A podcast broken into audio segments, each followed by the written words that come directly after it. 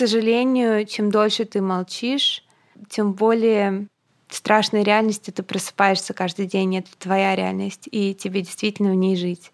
И вот Кущевка — это то, что получается, когда ты молчишь 20 лет.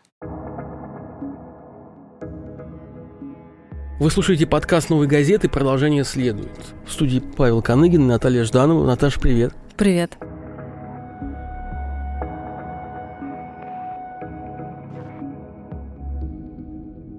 Обычно вообще эту фразу «продолжение следует» мы слышим в конце фильмов, сериалов, на самом интересном месте, как правило, а тут все у нас наоборот. Объясни, пожалуйста, ты как автор э, и этого названия, и всего проекта в целом, что ты сюда вкладываешь, почему подкаст называется именно так и о чем он?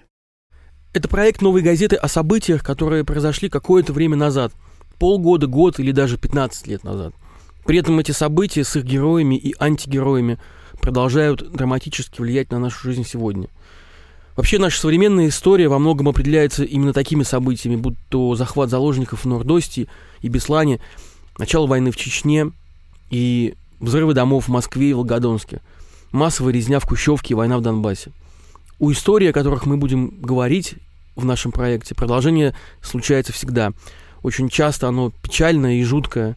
Часто это продолжение связано с болью и невозможностью осознать, как вообще мы пришли в эту историческую точку и что будет дальше – через захватывающие дыхание текста и расследование новой газеты мы вместе с вами будем обращаться в недавнее прошлое, еще не до конца отрефлексированное, чтобы понять, что вообще нас ждет впереди.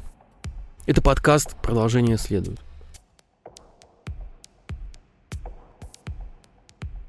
А этот выпуск мы сделали к годовщине событий в станице Кущевская – 4 ноября 2010 года банда Цапков жестоко убила там 12 человек. Спецкор «Новой газеты» Елена Костюченко тогда съездила в Кущевку и написала серию репортажей под общим названием «Нам здесь жить». Со мной поехала Аня Артемьева, наш фотограф. А, я помню, что нам с собой дали такую специальную штучку, такая пимпочка, если из нее выдернуть ремешок, то она начинает очень громко звенеть. Не знаю, зачем нам ее дали с собой. А что это за пимпочка? Это в случае какой-то опасности? Ну, это такая личная сигнализация, да, типа того, что если что-то пойдет не так, то можно, чтобы громко оно зазвенело. Ну и все, мы приехали в станицу, заселились в гостиницу, начали работать. При этом это была та командировка, когда тебе с э, первых дней, там, с первых часов даже в гостинице становится понятно, что она будет тяжелой, потому что когда нас заселяла администратор, она очень так нервно отреагировала, что мы журналисты, и начала как бы регистрировать нас в два раза быстрее, чтобы мы не завели с ней светскую беседу. Первый репортаж из трилогии «Нам здесь жить» читает Надежда Толоконникова. Станица Кущевская абсолютно не выглядит депрессивным местом. Довольно большая, 30 тысяч жителей. Каменные дома, отремонтированные дороги, социальная реклама с детскими лицами, цветники, розы. В декабре еще цветут. В Кущевской вечером 4 ноября 2010 произошло убийство 12 человек. Семьи Аметовых, Мироненко, Игнатенко, Касьяновых были буквально вырезаны. Ножами заколоты трое детей 14, 5 и полутора лет. Девятимесячная девочка вздохнулась в дыму, когда ублюдки подожгли дом.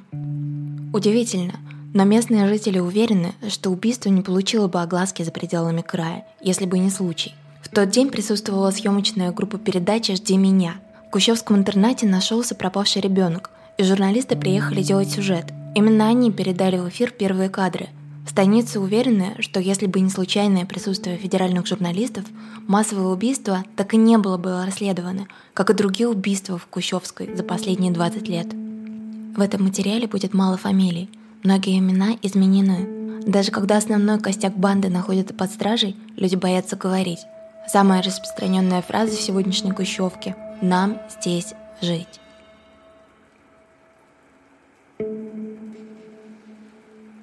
И даже после страшного убийства станица удивительно разобщена. Шестерки против татар, учителя против учеников, родители против детей, милиционеры против всех. Для станицы, пережившей страшное, удивительно мало сочувствия и желания услышать друг друга. Может быть, потому что никто не верит, что страшное уже позади. Большую часть информации о возникновении и становлении банды Цапков нам предоставили сотрудники Кущевского РУВД и кущевские же бандиты. Расхождение между их версиями довольно незначительны, поэтому историю, вероятно, можно читать объективной. Хроника Цапков по рассказам местного криминалитета и милиции выглядит так. Жизнь – малина. Первоначальное накопление. Кущевский район, центром которого является станица, традиционно считался криминальным. До Ростова около 120 километров, и чтобы не светиться в родной области, банды выезжали на разборки сюда. В советское время почти вся земля района была поделена между колхозами. Частных наделов почти не было. Кущевцы, чтобы прокормиться, несли с работы мясо, зерно, овощи. Так как воровали практически все, вмешиваться в чужие дела считалось дурным тоном. Криминалу способствовало традиционное кубанское кумовство. Фамилия Цапок начала звучать в Кущевке еще в 80-х. Дядя Коля Цапок, родной дядя Николая и Сергея Цапков, младший брат их отца, организовал скупку мяса в совхозах. В 1986 году он создал кооператив, занимающийся производством молдингов, смоклеющихся резиновых накладок. Новинку закупали по всей России, так что первые деньги цапки подняли именно на инновациях. Местный криминалитет, не отличающийся особой сентиментальностью, называют дядю Колю предельно жестоким и безбашенным. Рассказывают, как еще в советские годы он спасся от задержания – Блатная легенда такова. Когда на квартиру пришли оперативники, дядя Коля выковырил на чайную ложку глаз и пообещал, что делает себя инвалидом, если милиция не уйдет. Кооператив выкупил небольшой участок земли на улице Черноморской. Там был построен спортзал, в котором тренировались первые боевики. В Кущевке начинаются первые массовые драки и жестокие изнасилования. В 91 году от дифтерии умирает сын дяди Коли, и он начинает приглядываться к племянникам Николаю и Сергею. По рассказам кущевцев, мальчики буквально росли в спортзале. В 91-93 годах численность бойцов силовой части группировки составляет 20-30 человек. Из старших – Сухой, Мав, позже Одесса, Бык, Андрей Быков. Продолжаются драки и изнасилования, начинаются разбои и грабежи. Именно это время называют началом кущевского террора. Тогда, впрочем, никто не считал, что это продлится долго. Цапков считали обыкновенной гопотой – в 1993 году Николаю Цапку исполняется 18, и дядя Коля решает его продвигать. Николай амбициозен и жаден до власти, но кресло чиновника или силовика его не интересует, он мечтает стать вором в законе. Сам дядя Коля постепенно уходит в тень. Цапки расширяются, их уже 50-70 человек. Начинаются запугивания коммерсантов, убиты несколько мелких фермеров. У группировки появляются завязки с ростовскими и краснодарскими ворами – также группировка начинает контролировать потоки легких наркотиков через район и крышевать спиртных барыг. Николай фактически становится лидером группировки. О нем говорят жестокий, в отличной форме и абсолютно без мозгов. Именно с 1993 по 2002 год, это год смерти Николая, приходится пик изнасилований. Цапки спокойно ходят по Кущевскому медучилищу, выламывают двери в квартирах студенток. В апреле 98-го при активной поддержке краснодарского вора в законе Волчка и ростовской группировки Волковские Николай Цапок поставлен смотрящим за Кущевским районом. Именно апрель 1998 года считается датой создания ОПГ. К этому моменту костяк Цапков уже сложился. Бык, самый сильный после Цапка, подготовленный морально. Вова Беспредел, Владимир Алексеев, абсолютно безбашенный – Кущевка известен тем, что в плохом настроении выходит в центр станицы сбитый и уничтожает каждого встречного. За ним же числится абсолютный рекорд края – 11 заявлений об изнасиловании за сутки. Встреча именно с ним, а не с Цапком, больше всего боялся каждый кущевец. Буба, Вячеслав Рябцев, молчит, говорит редко, аккуратно может подойти сзади и тихо перерезать горло. Количество бойцов достигает 150 человек – Первым шагом смотрящего Николая Цапка становится назначение маленьких смотрящих за общественными местами – бар, медучилище, парк, туалет. Так даже те, кто далек от криминала, начинают осознавать, кто истинный хозяин Кущевки. У группировки уже есть свой стиль и своя идеология. Здоровый образ жизни, спорт, дисциплина, православие, национализм. Член группировки не может пить и курить. Это строго запрещено, исключений нет. Ежедневные тренировки в спортзале на базе цапков обязательны для каждого. Инструкторы из Ростова обучают членов банды рукопашному бою. Бойцы должны быть всегда доступны по телефону, должны быть готовы выехать в любое место без промедлений. Приказы старших исполнять четко. Любой выезд по личным делам за пределы района нужно согласовывать. На церковные праздники, особенно на Пасху, явка обязательна. Передвигаются младшие цапки на мотоциклах, старшие – на отечественном автопроме. Продолжаются изнасилования. Уличные драки быстро мутируют нападения. Цапки предпочитают разбираться с недругами в условиях значительного численного перевеса. Конфликт Цапков с Аметовыми начался с ерунды. В 1997 году к Джалилю, сыну состоятельного и авторитетного местного фермера Сервера Аметова, подходят двое бойцов и заявляют, что если он хочет беспроблемно встречаться со своей девушкой, он должен заплатить дань в размере 3000 рублей. Джалиль без особых разговоров их избивает. С этого момента начинаются драки между друзьями Джалиля и Цапками. Наконец, Николай Цапок заявляет своим бойцам, что татары в Кущевке жить не будут. Это вовсе не этнический конфликт. В татары по умолчанию записываются друзья Джалиля, а также все живущие на улицах Кирова, Калинина, Ленинградской, Октябрьской, на перекрестке находился тогдашний дом Аметовых, и в окрестностях 16-й школы. Татарам запрещено появляться в центре станицы, там их нещадно избивают. Кроме того, цапки часто устраивают выезды, вооружившись цепями, дубинками и ножами, патрулируют татарские районы. Татары и фермеры, которые тоже натерпелись от цапков, договариваются о взаимной поддержке. Летом 98 года, вооружившись, на городском стадионе они собирают толпу в несколько сотен человек и идут через весь город. Вот что рассказывают участники. Нашли дядю Колю, дома он сидел. Говорим, бери своих ублюдков, приходи на стадион, будем решать, как жить дальше. Через час он с командой приезжает, двое их всего, а нас толпа. Говорит, они боятся, им надо подумать, давай встретимся завтра. За ночь они перетягивают часть людей, того же Смольникова, фермер, который позже был убит. А мы знаем уже, что милиция в курсе. Едем без оружия, разговариваем с ними спокойно. Договариваемся, что криминалом пусть они занимаются. Но в станице тишина. Но мы же не банда, у нас нет такой дисциплины. Через неделю начали вышибать, калечить, убивать по одному. Больше мы так вот вместе не собирались.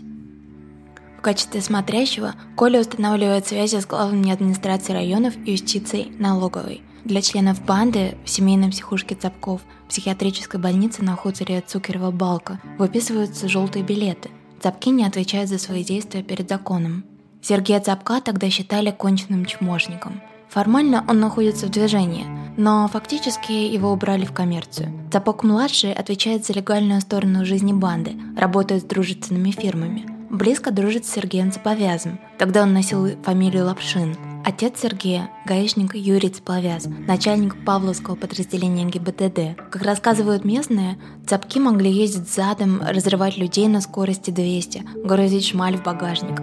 Останавливает не местный мент? Пошел на. Девочка идет, зацепили и внутрь. Кто она, неважно, потом разберемся. Вообще в Кущевке о связях гаишников и цапков ходят смешные слухи. Если, например, не остановиться по требованию гаишников, вскоре в дом нарушителя приходят цапки и требуют штраф в удвоенном размере. С 1998 по 2002 год происходит активный захват фермерских земель. Главой Кущевского района становится Борис Москвич под лозунгом «Не пять земли бандитам». Начинает аудиторскую проверку Степнянского колхоза, который в тот момент активно окучивали цапки. В январе 2002 москвича убивают. Здание администрации совхоза сгорает со всеми документами. Земли отходят цапкам. В октябре 2002 года Николай объявляет, что скоро будет коронован вором в законе. Через пять дней его расстреливает неизвестный киллер. 4 ноября похороны Николая. Это убийство до сих пор не раскрыто, и единого мнения относительно заказчиков в Кущевке нет. Слишком многим он изуродовал жизнь. Значительная часть людей считает, что его заказали Аметовы. Криминалитет склоняется к тому, что Цапка уничтожила воровское сообщество, которое не хотело принимать в свои ряды насильника-беспредельщика. Среди молодежи популярен рассказ об отце замученной студентки.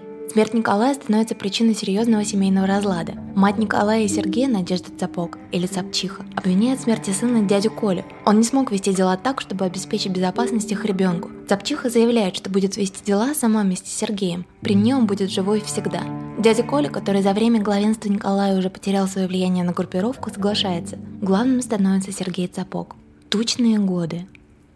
Покойный Коля был настоящий бандит, а Сережа лишь бы выйти на коммерческие структуры – человека купить для своего дела. Первое, что он делает, пересаживает банды с «Жигулей» на иномарки и начинает активно делиться. Именно Сергею принадлежит идея платить за образование сотрудников местной милиции. Он нежно дружит с главой РУБОПа Ходычем, делает его своим кумом, вкладывает деньги в связи. Цапок стремится легализоваться, В сентябре 2003 года убивают фермера Валерия Богачева и его сына. Богачев отказывался платить обязательные для Кущевки поборы. Беспредел Цапков был ему не по душе. А беспредел продолжается, хотя и не так открыто. Например, девочек забирают с занятий, поджидают у ворот училища.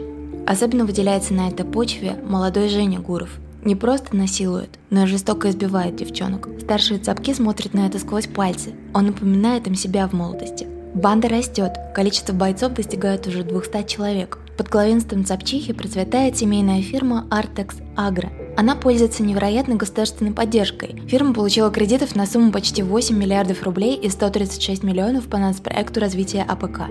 Персонал в семейное предприятие Цапков тоже набирается с умом. Начальником юридического отдела служит жена начальника службы собственной безопасности Краевой прокуратуры Федорова. Сергей, в отличие от покойного Николая, понимает силы официальной власти. Сначала Сергей Цапок становится районным депутатом. Когда на этом посту его сменяет давний друг Цеповяз, Цапок становится членом Совета молодых депутатов Краснодарского края. На территории комплекса Артекс Агро проводится выездное заседание Совета – Вообще Сергей Цапок начинает активно участвовать в публичных мероприятиях. Среди легенд Кущевской. Вернувшись, по его словам, с инаугурации президента России, Цапок гнул пальцы уже с державным изяществом. Бригада страшно гордилась этим фактом. Последние годы жизни Цапков можно назвать роскошными. Кущевцы говорят, что перед ними в принципе не было закрытых дверей. Начальник РОВД называл Цаптиху мамой и отдавал ей честь при встрече. В ноябре 2008-го на пороге собственного дома был зарезан фермер Анатолий Смольников, 10 лет назад посмевшего время стрелки на стадионе выйти против Цапков. Смольников по кличке Бабон был богатым фермером и давно отошедшим отдел криминальным авторитетом старых понятий, находился в оппозиции к беспредельщикам Цапкам. Кущевки говорят, что убийство Смольникова было скорее актом устрашения станицы. Могила Смольникова несколько раз поджигалась. Затем гроб с телом фермера был вырыт и выброшен на трассу неподалеку. Ни убийц, ни кладбищенских вандалов кущевская милиция не нашла, и последние недовольные в Кущевке замолкают. В 2009 году Сергей Цапок создает агентство «Центурион Плюс», легализуя таким образом многолетние поборы за крышу. Сама вывеска «Центуриона» на здании гарантирует спокойствие, ведь в случае проблем приедет Вова Беспредел или Тихий Буба. 4 ноября, в годовщину похорон Николая Цапка, происходит массовое убийство. Джалиль Аметов спасается чудом. Он уехал в магазин за пивом, разминувшись с убийцами на 20 минут. Мальчики. Это не может быть Серега Цапок. Я отвечаю, он достойный человек. И друзья его достойные люди. Они не могли. Ну, то есть татар ладно, а ребенка никогда. В смысле, почему? Ну, это же ребенок, возмущается Саша. Он студент профучилища 55. Ему только-только исполнилось 18. С цапками он общался, но не так близко, как Игорь. 16-летний Игорь М. сейчас находится в СИЗО. Следователи считают его причастным к убийству.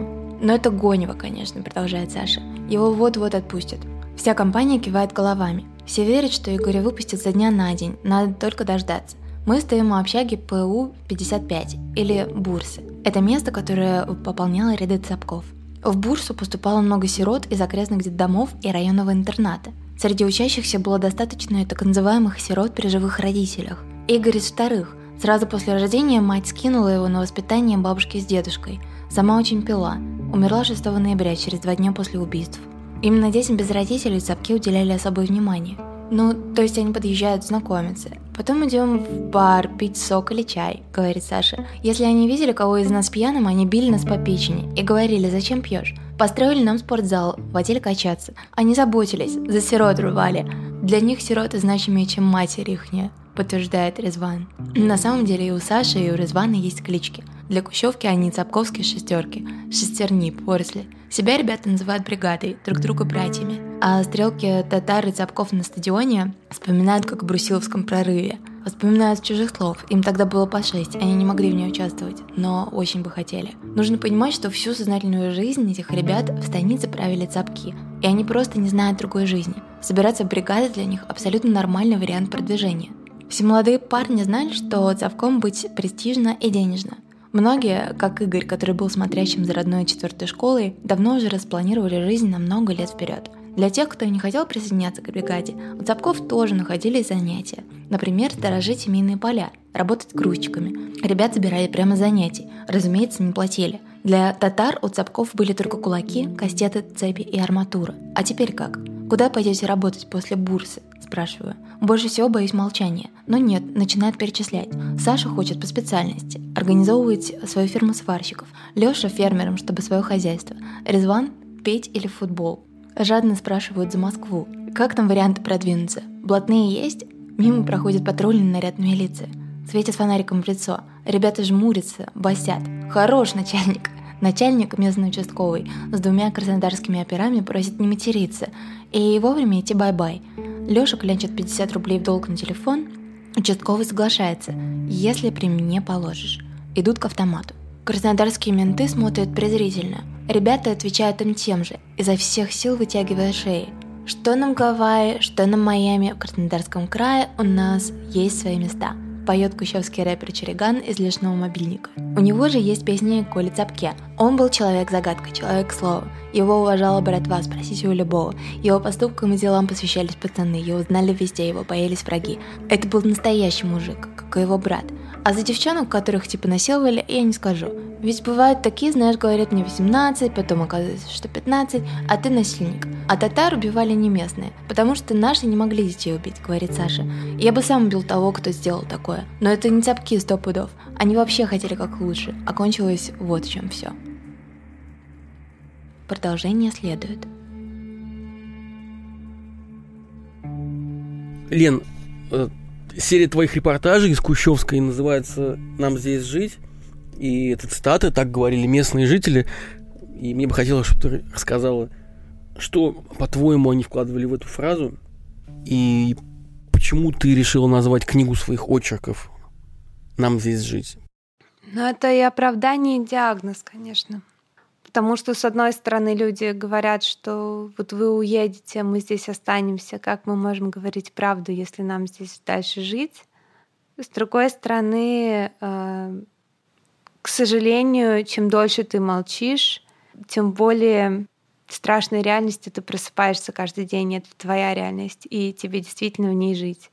И вот кущевка — это то, что получается, когда ты молчишь 20 лет. Угу. Ты это назвала таким социальным экспериментом, который, в кавычках, который длился в этом регионе на протяжении многих лет и десятилетий. Вот ты как-то можешь определить, почему это стало возможным? Почему цапки так долго заменяли собой власть? И почему люди это допустили? Ну, во-первых, все происходило постепенно. Было сопротивление со стороны полиции какое-то время, милиции тогда еще. Было сопротивление э, со стороны мэра, которого убили, Борис Москвич. Просто так получалось, что э, довольно легко и непринужденно э, распространяла свое влияние на органы власти.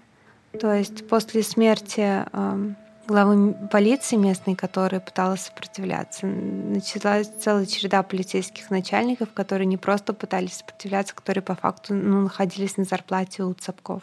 У меня там в конце третьей части один парень говорит, что это вопрос э, не конкретной банды, это вопрос сознания.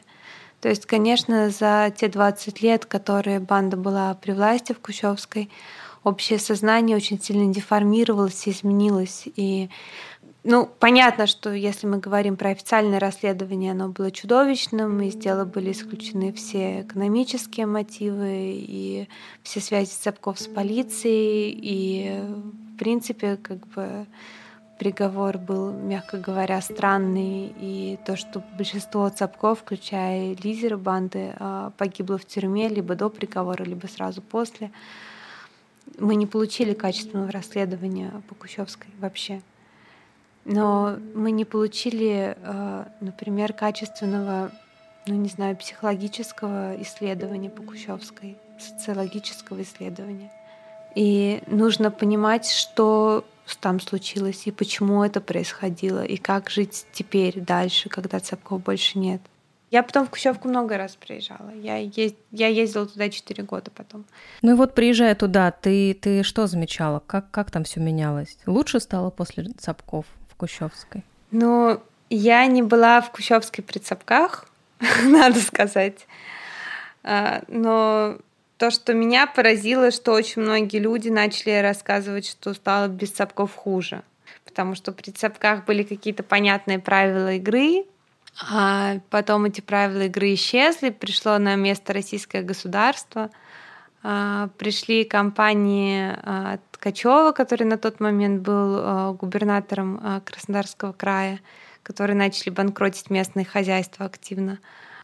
И выяснилось, что, как там мне формулировали, что когда мы жили при Цепках, мы знали, что мы живем при бандитах. Потом мы начали жить в Российской Федерации, она оказалась такой же. Когда Лена сделала эту трилогию, в Твиттере появился э, хэштег и об этом много писали и говорили и блогеры, Кущевская Русь или Русь Кущевская. Потому что те события, о которых она писала, которые она так талантливо подметила, они на самом деле свойственны любому уголку нашей страны, любой провинции и даже большим городам. И поэтому в том числе мы эту историю рассказываем сейчас снова, потому что эта Кущевская Русь, она никуда не делась с раскрытием этого преступления и с посадкой ключевых преступников. Вторая часть трилогии «Нам здесь жить» о насилии в Кущевке в следующем выпуске. Продолжение следует. Подписывайтесь на подкаст, чтобы не пропустить новые эпизоды. Слушайте в приложениях Apple и Google подкасты, Яндекс.Музыка, Castbox, YouTube и SoundCloud. Над выпуском работали – Автор серии репортажей «Нам здесь жить» спецкор «Новой газеты» Елена Костюченко. Текст читает активистка, участница «Пусси Райт» Надежда Толоконникова.